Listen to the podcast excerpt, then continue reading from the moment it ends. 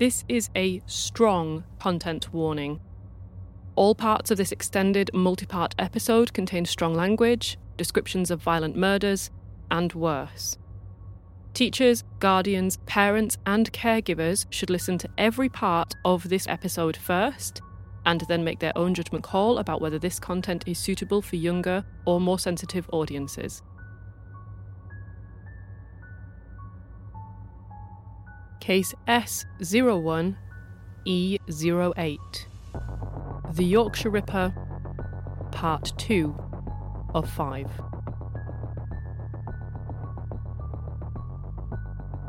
On the twenty-sixth of September nineteen seventy-seven, Sutcliffe and his wife Sonia move into a detached house in Heaton, in Bradford.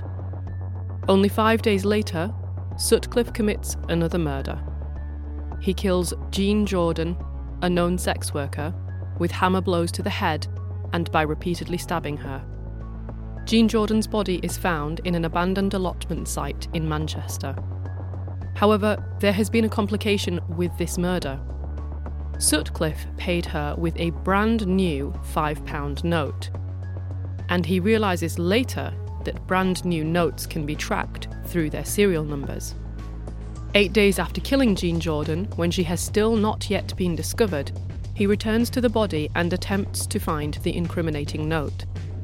He is unaware that she has put it into a secret compartment in her handbag, and, unable to find the money, he decides instead to mutilate the body, including attempting to decapitate it in an effort to make the murder look as though it is the work of someone else. The body is found the next day by the police, and her handbag is found five days after that, along with the new banknote hidden inside.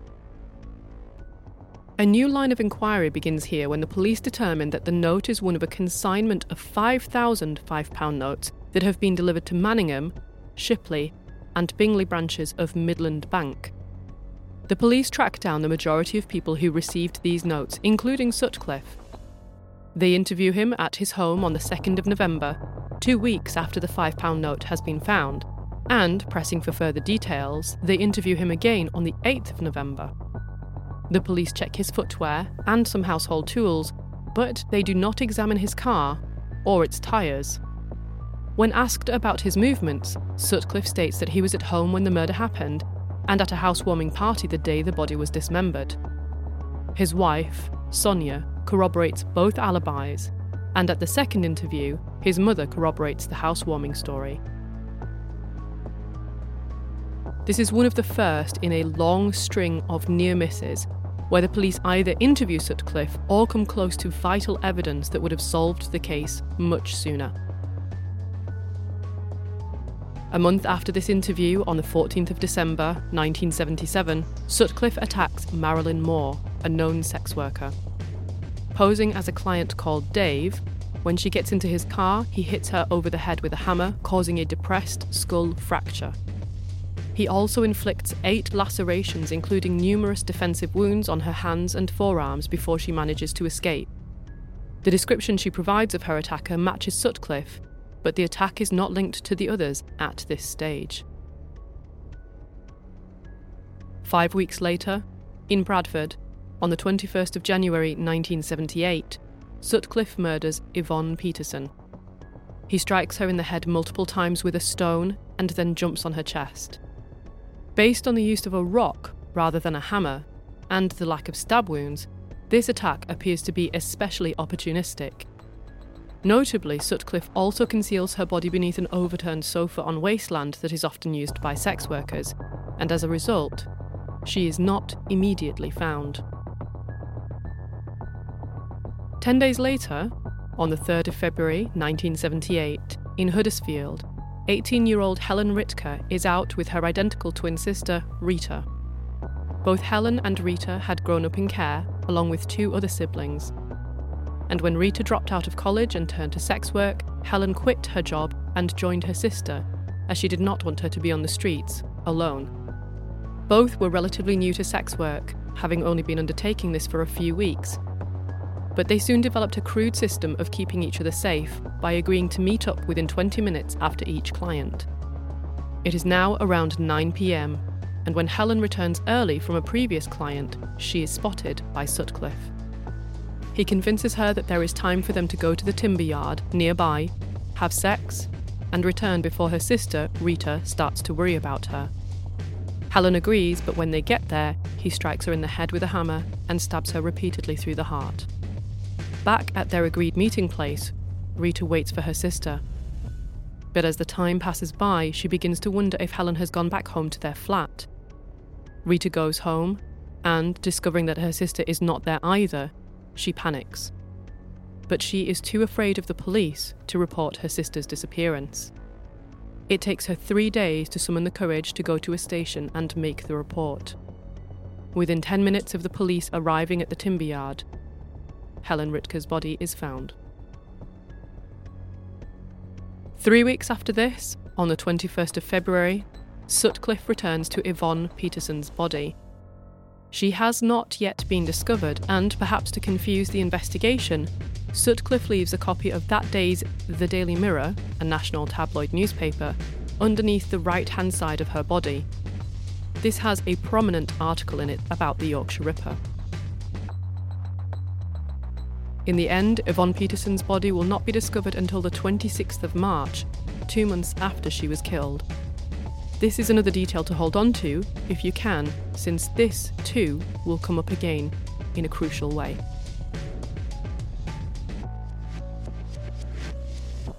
Welcome to Enclair, an archive of forensic linguistics, literary detection and language mysteries. You can find case notes about this episode, including credits, acknowledgements and links to further reading at the blog. The web address is given at the end of this episode.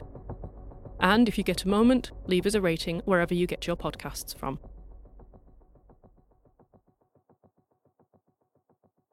At this stage, over two years have passed by since the attacks and killings began.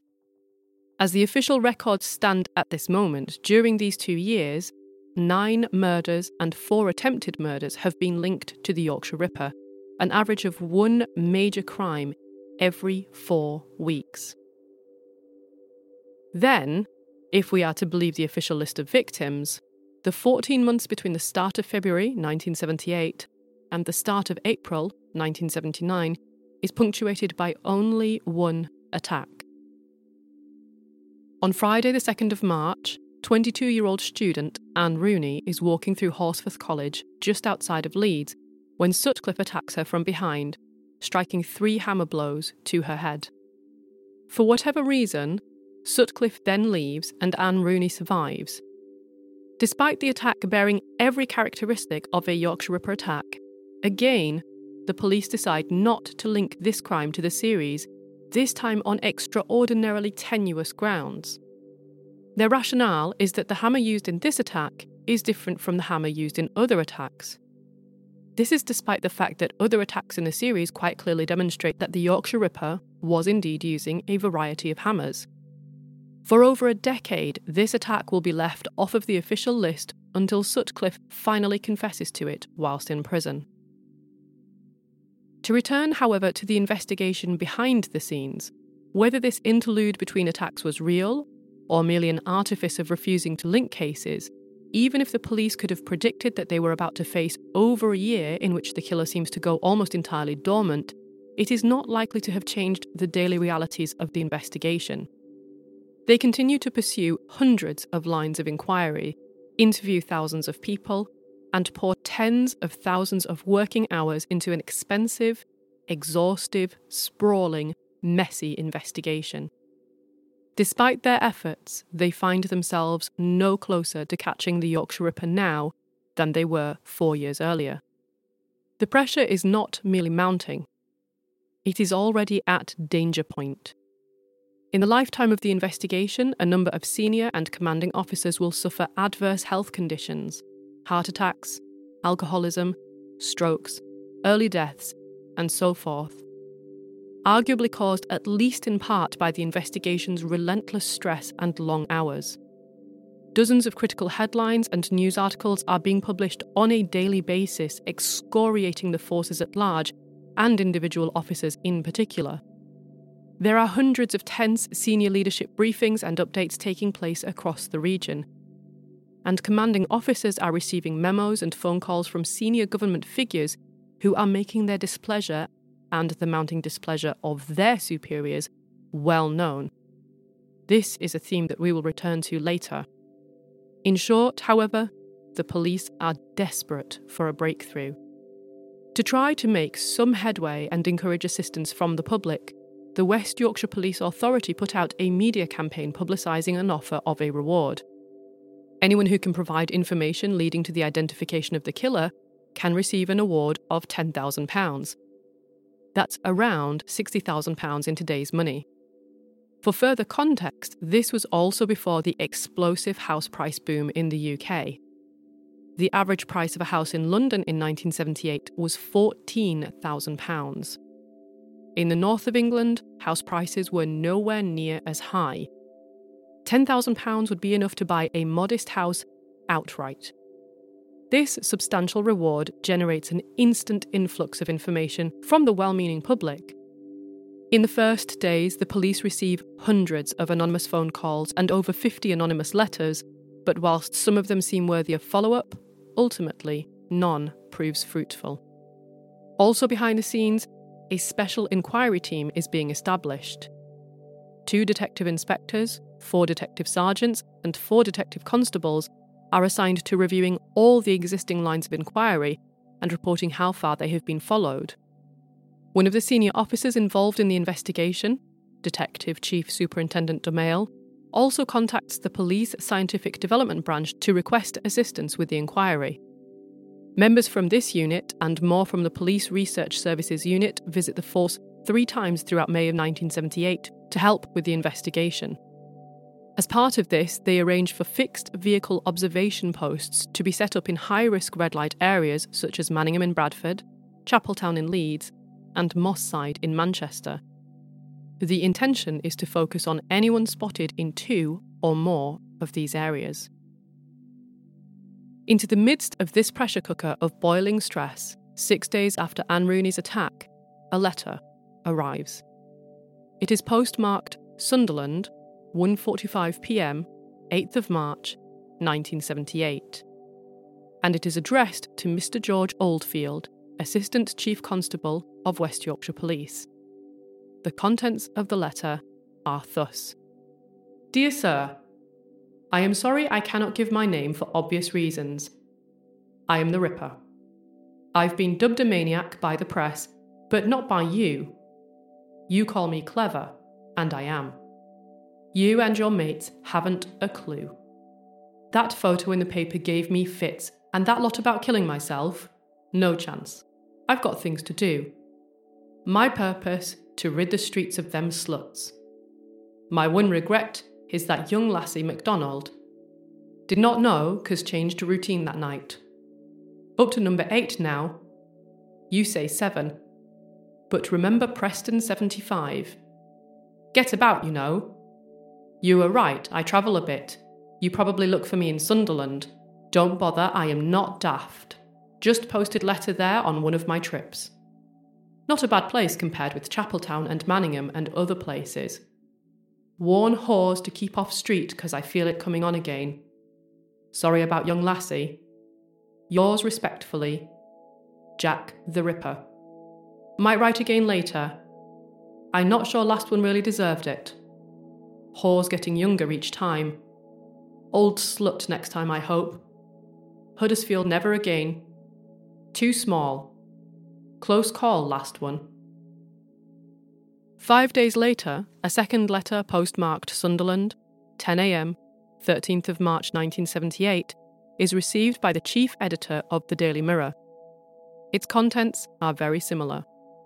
Dear Sir, I have already written Chief Constable Oldfield, a man I respect, concerning the recent Ripper murders. I told him, and I am telling you, to warn them whores I'll strike again, and soon, when heat cools off. About the MacDonald lassie, I didn't know that she was decent, and I am sorry I changed my routine that night. Up to murder eight now, you say, but remember Preston seventy-five. Easy picking them up. Don't even have to try. You think they'll learn, but they don't. Most are young lassies. Next time try older one, I hope.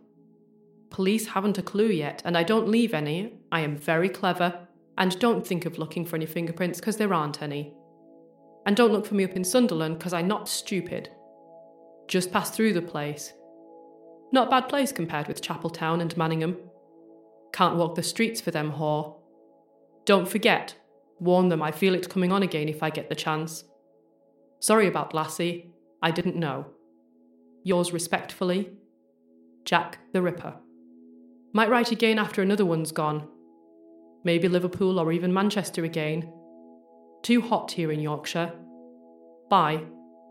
I have given advance warning, so it's yours and theirs fault. Initially, the existence of these letters is not publicised. The police, as in any major investigation, seek to hold back crucial information about the crimes they are investigating, and for good reason. There are niche sections of society who cannot help but try to insert themselves into dramatic, exciting situations. Sometimes these are clairvoyants, diviners, and other mystics, who claim to have vital insights if only the police will come with them to a certain scene or let them gaze upon the body or handle the murder weapon. Unsurprisingly, the police largely have no time for such individuals. But there is a complication. Some murderers enjoy taunting the police and talking directly with those in charge. It's the sort of thrill, I imagine, of seeing how close one can dance to the fire. One good way to capture attention is to masquerade as someone who has some supernatural insight that just happens to be very accurate. Remember, though, that this trick is as old as murder itself, and the police are wise to these sorts of schemes. Similarly, some people like to claim to be the killer, and via these means waste police time. It may just be that they hate the police. They may have serious mental health issues. They may be looking for whatever strange validation they get from that brilliant flash-in-the-pan notoriety and hatred. To the average person, behaviour like this perhaps seems inexplicable, and yet it happens, routinely, especially in high-profile cases. But it poses a problem.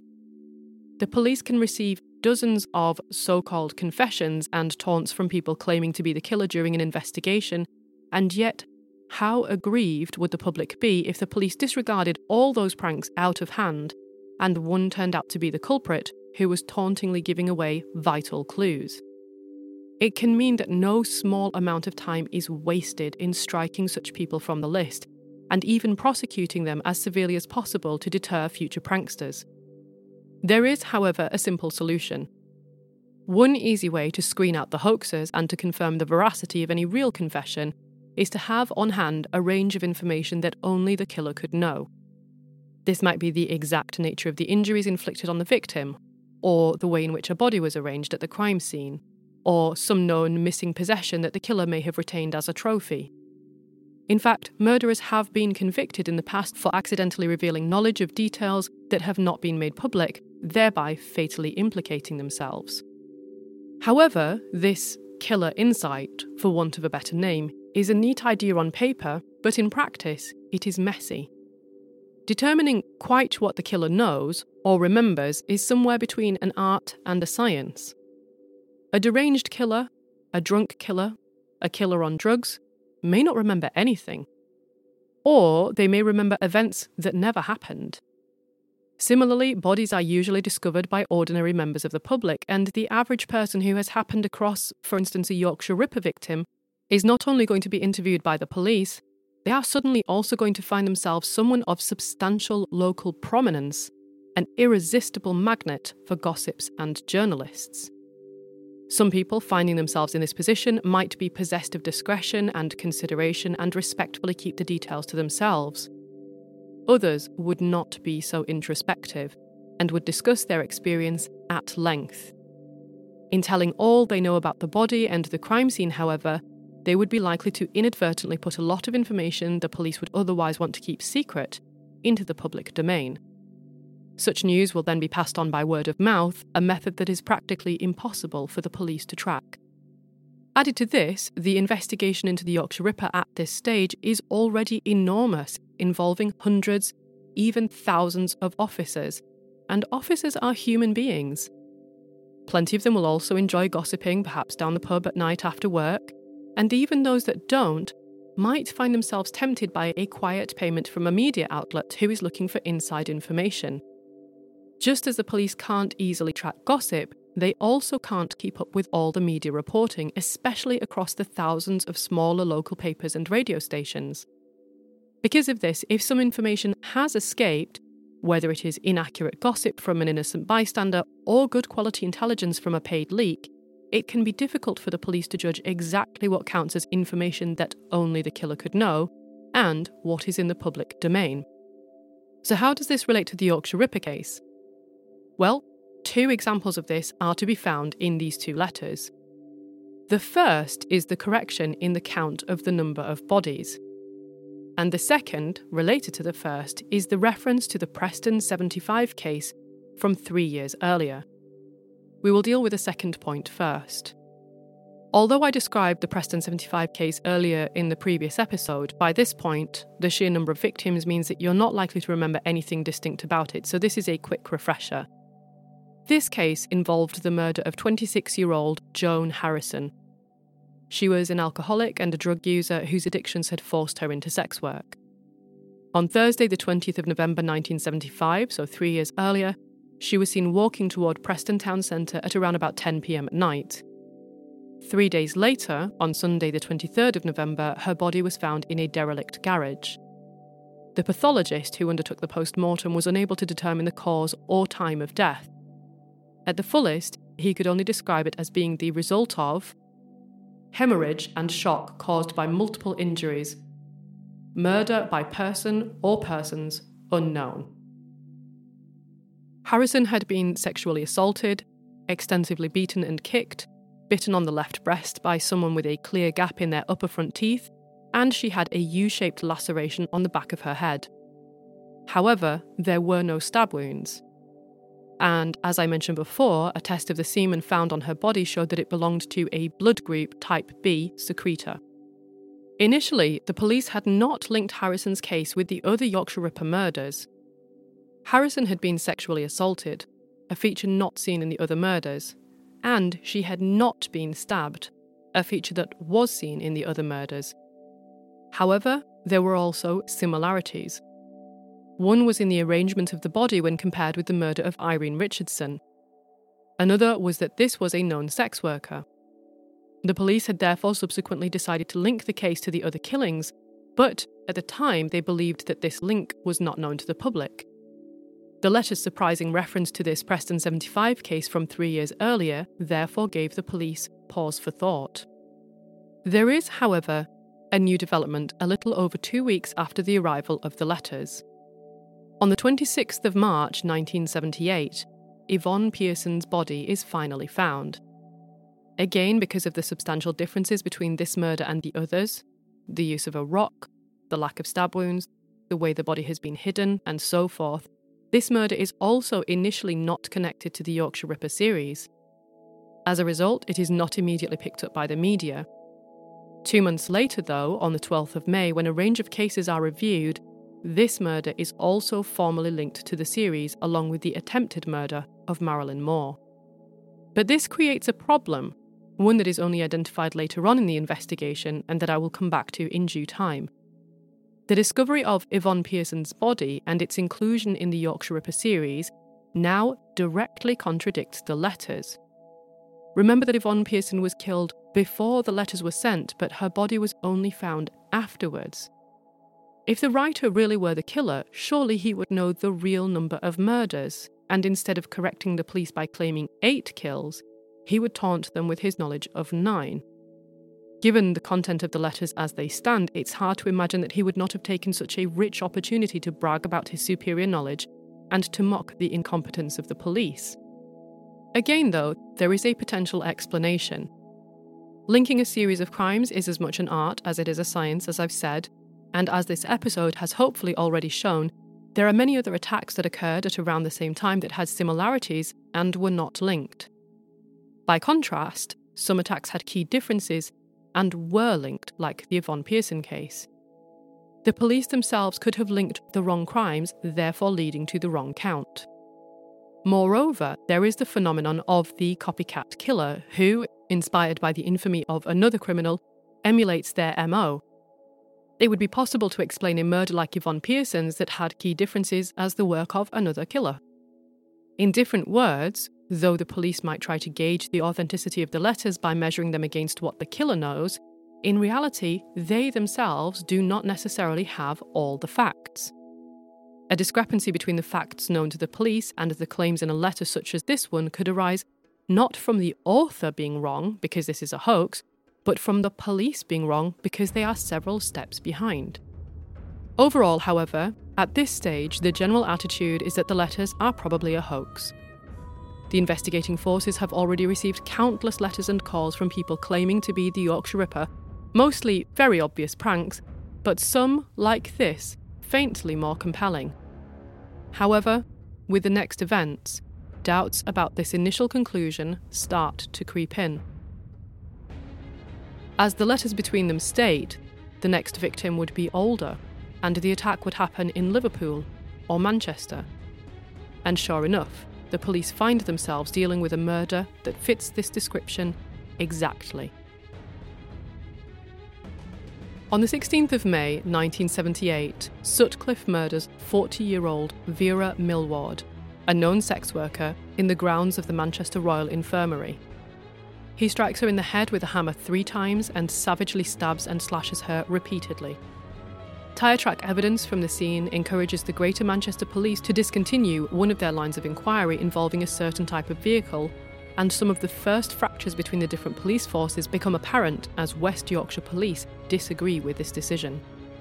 In the midst of this ongoing information chaos, Sutcliffe is interviewed again on the thirteenth of August, three months after the murder of Vera Millward.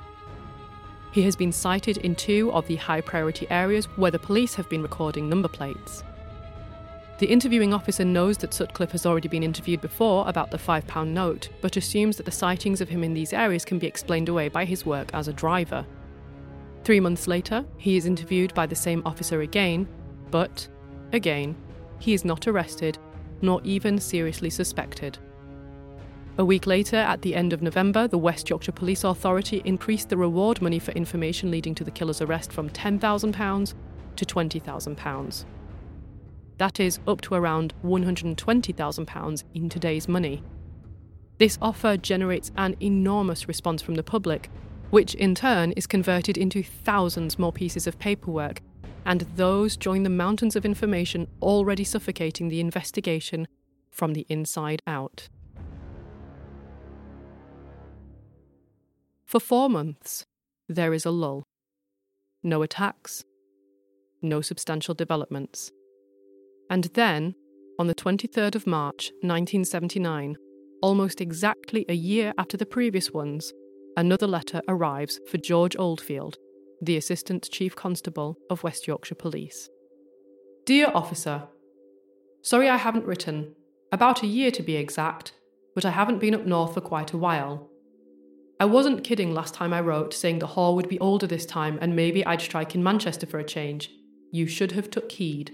That bit about her being in hospital. Funny the lady mentioned something about being in hospital before I stopped her whoring ways. The lady won't worry about hospitals now, will she? I bet you be wondering how come I haven't been to work for ages. Well, I would have been if it hadn't been for your cursed coppers. I had the lady just where I wanted her and was about to strike when one of you cursing police cars stopped right outside the lane. He must have been a dumb copper because he didn't say anything. He didn't know how close he was to catching me. Tell you the truth, I thought I was collared. The lady said, don't worry about the coppers. Little did she know that bloody copper saved her neck. That was last month, so I don't know when I will get back on the job, but I know it won't be Chapeltown. Too bloody hot there. Maybe Bradford's Manningham. Might write again if up north. Jack the Ripper. P S Did you get letter I sent to Daily Mirror in Manchester? This letter has a drastic impact on reducing the doubts about the authenticity of the earlier letters, and investigators now begin to seriously believe that the author could be responsible for the murders. This time they have several strands of evidence to support their perspective. Firstly, they analyse the saliva on the envelope of this third letter and discover that the person who licked it has a rare blood group, known as a type B secretor. Only six percent of the total population match this. Likewise, the previous analysis of the semen from the Jean Harrison murder, that is, the Preston seventy-five case alluded to in the earlier two letters, is of the same rare blood group. When this combines with the reference to the Preston seventy-five murder in the first two letters, and their claim about choosing an older victim in Manchester or Liverpool next, which then actually transpires, plus the references to the hospital in this most recent victim, this all puts a very different complexion on the letters. Perhaps this is the lead that the police are so desperate for. Not quite two weeks later, however, there is another twist. Sutcliffe kills again, but this time it's different. He murders Josephine Whitaker, a building society clerk, striking her in the head twice with a hammer and then stabbing her twenty-five times. This case turns another tide. nineteen-year-old Josephine Whitaker was in a residential area in Halifax, nowhere near any red light districts. She was not a sex worker, and there was no chance of her being mistaken for a sex worker. She is seen as a respectable, middle-class young woman going about her business in a safe place, but seemingly to the country's astonishment, these factors have not prevented her from being murdered. As the news reaches the front pages, the public reaction is instant and apocalyptic. Suddenly, the murderer is not just targeting socially ostracised fringe groups that larger society cares little about. Now, the killer is in the suburbs. Instead of the previous pattern of victim blaming, where people would demand to know why the attacked woman was in the wrong place, that is, in a red light district, or doing the wrong thing, that is, being a sex worker, or out unaccompanied, or out late, or out wearing the wrong clothes, and so on. Now the focus of the headlines is instead on the monstrosity and depravity of the murderer. We could talk for an hour here just about the attitudes that drove all of this, but that wouldn't get us through this case, so we shall carry on.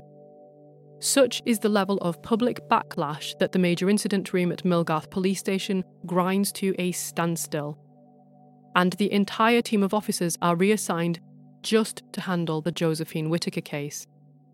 A notable exception, again, from the other cases and a timely reminder of just what the reaction might have been to the attack on fourteen-year-old Tracy Brown at her farm gate. As if this isn't enough, there are two more twists in quick succession, though the impact of each will only become clear with time. Firstly, a month after Josephine Whitaker's murder, on the first of May nineteen seventy-nine, quietly, in the murder logs held by the police, an entry appears that approves the practice of eliminating suspects whose handwriting does not match that of the three Sunderland letters.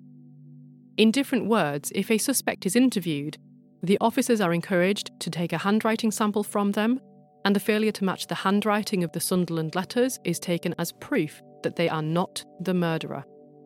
This means that, by this stage, someone with sufficient authority in the police force has determined so conclusively that the letters are real that they are now using them as proof with the power to eliminate suspects, rather than simply as evidence to suggest possible guilt or innocence.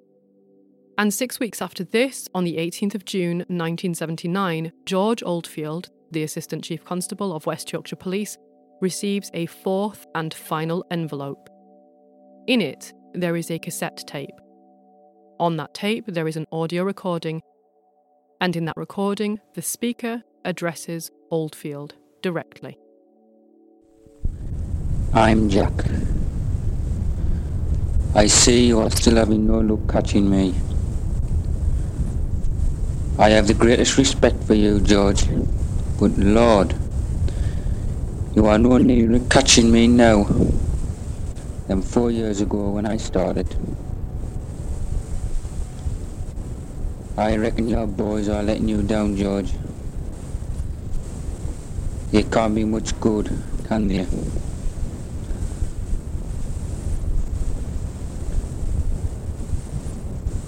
The only time they came near catching me was a few months back in Chapeltown, when I was disturbed. Even then it was a uniformed copper, not a detective. I warned you in March that I'd strike again. sorry it wasn't Bradford. I did promise you that. But I couldn't get there.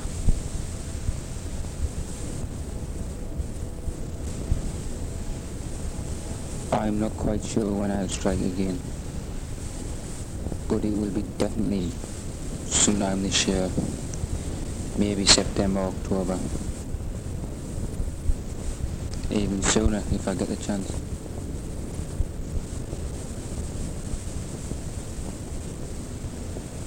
I'm not sure where. Maybe Manchester. I like it there. There's plenty of them knocking about. You never learn, do they, George? I bet you've warned them, but they never listen.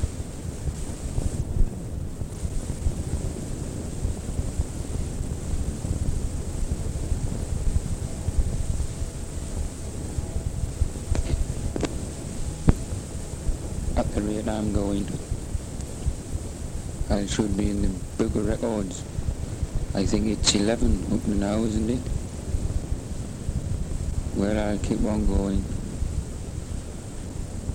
for quite a while yet.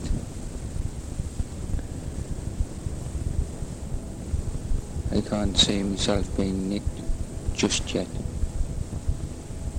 Even if you do get near, I'll probably top myself first.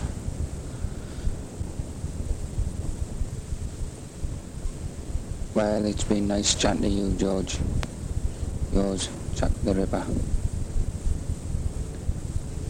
No good looking for fingerprints. You should know by now. It's clean as a whistle. See you soon. Bye. Hope you like the catchy tune at the end. Ah ha.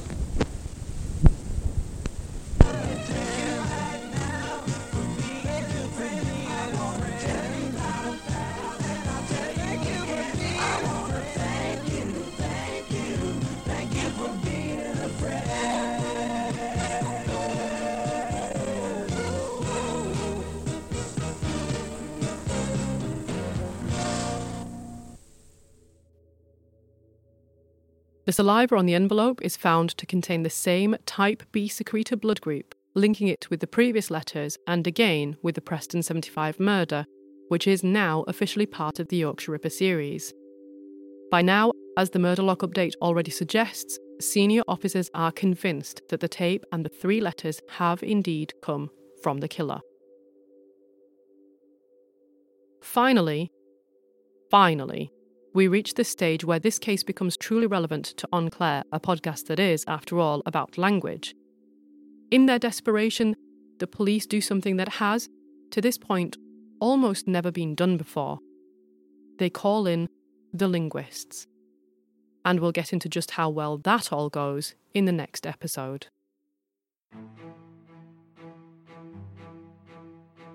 End of part two of five.